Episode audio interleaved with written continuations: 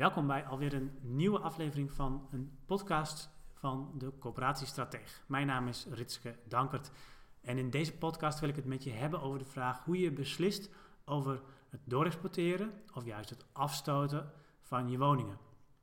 Bij deze podcast hoort ook een blogpost, een extra video en een checklist strategiebepaling complexen met daarin een overzicht van de informatie die je op woningniveau kunt inventariseren om je besluiten over die woningen te onderbouwen. Nou, wil je die uh, blog uh, lezen en ook die aanvullende video en uh, checklist downloaden? Ga dan eventjes naar corporatiestratege.nl en helemaal onderaan kun je in het zoekvenster dan invullen doorexporteren of afstoten en dan kom je bij de juiste blog.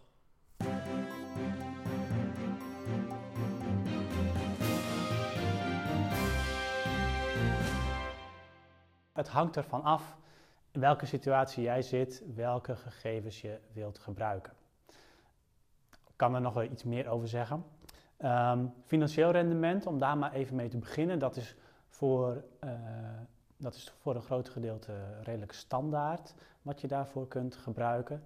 Um, niet alleen specifiek ook voor woningcorporaties, maar ook voor andere verhuurders. Want uiteindelijk wil je met het financieel rendement vooral weten hoeveel geld je verdient met die woningen.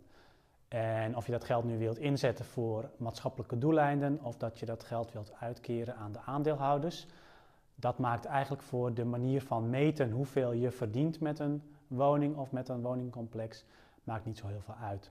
Ik heb in een andere video een aantal van die berekeningswijzen, een aantal uh, manieren om op lange termijn, op korte termijn financieel rendement inzichtelijk te maken eh, op een rij gezet.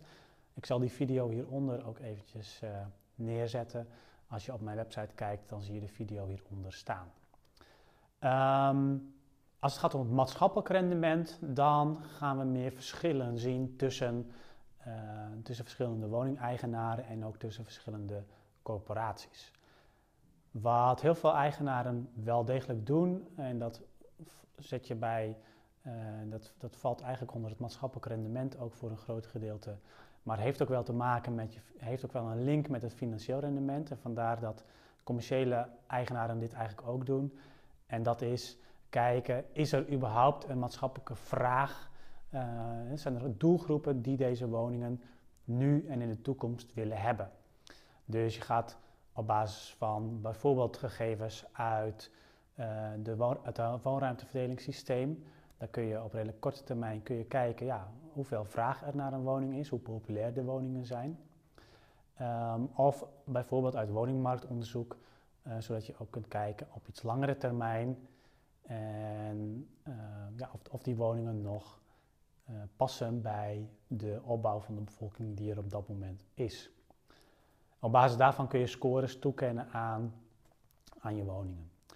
Een voorbeeld uh, te geven, heb je bijvoorbeeld het aantal reacties, wat mensen, hoeveel mensen reageren op een woning vanuit je woonruimteverdelingssysteem, dan kun je op basis daarvan bekijken hoe populair een woning is. Wat daarbij wel uh, relevant is om te doen, is dat je natuurlijk altijd het aantal mensen wat reageert afzet tegenover het aantal mensen wat actief woningzoekend is en wat ook op die betreffende woning kan reageren. Dus als je bijvoorbeeld een 55-plus woning hebt, zet het aantal reacties dan niet af tegenover het totaal aantal woningzoekenden. Want dan zul je zien dat zo'n woning heel slecht scoort. Maar zet het echt af tegenover het aantal actief woningzoekenden van 55 jaar en ouder. Dan krijg je een realistischer score. Zoals gezegd, op langere termijn kun je daar woningmarktonderzoek bij gebruiken. Daarbij is het heel belangrijk om je te realiseren dat wat mensen in woningmarktonderzoek aangeven is vaak hun eerste keus. er is wel heel veel uh, ontwikkeling in woningmarktonderzoek om ervoor te zorgen dat dat wel een realistische eerste keus is, maar het blijft een eerste keus. En in de praktijk zie je dat mensen ook um, heel lang wonen en ook huur betalen in woningen die eigenlijk hun tweede keus zijn. Dus hou daar wel rekening mee bij het interpreteren van woningmarktonderzoek. Um, en dan is er nog een categorie die ook onder het maatschappelijke rendement valt, waar ook woningcorporaties meer en meer uiteen gaan lopen. En dan zou ik je eigenlijk willen aanraden om ook het ondernemingsplan van je eigen coöperatie daarbij te pakken. En te kijken wat zijn nu de speerpunten van onze coöperatie. Um, wil je je inzetten voor de betaalbaarheid van het wonen? Is dat het belangrijkste maatschappelijke doel wat je in jouw werkgebied wilt realiseren? Nou, dan zul je ook de, de, de huurprijzen en uh, ook de energiezuinigheid en daarmee de energielasten in kaart willen brengen en dat zwaar willen laten meewegen bij, ja, bij de vraag of je wel of niet door wilt gaan met bepaalde woningen om die te verhuren. Um, ben je heel erg gedreven als coöperatie om de opgave op het gebied van duurzaamheid in te vullen?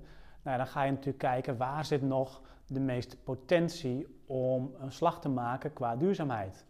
dus uh, welke complexen kan ik met relatief eenvoudige middelen nog uh, grote stappen zetten in het energiezuiniger maken?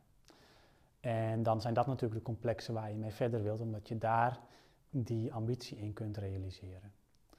Um, als je uh, in jouw werkgebied een grote opgave hebt op het gebied van nieuwbouw, nou ja, dan zul je ook um, willen kijken van ja, welke complexen kan ik nog meer huur uithalen, zodat ik dat geld weer kan inzetten voor nieuwe investeringen. En dat hangt natuurlijk een beetje aan ook tegen het financieel rendement. Maar dan ga je dat dus belangrijker maken, zwaarder wegen. Dus wat ik je aanraad is om altijd daar bij, daarbij ook altijd naar je ondernemingsplan te kijken en van daaruit speerpunten te benoemen en uh, op die manier te kijken wat is belangrijk in mijn eigen werkgebied. Bedankt voor het luisteren naar deze podcast. Wil je nieuwe afleveringen ontvangen? Abonneer je dan op deze podcast. En kijk ook eens op onze website corporatiestratege.nl voor meer praktische tips en downloads die jouw werk als corporatiestratege makkelijker maken.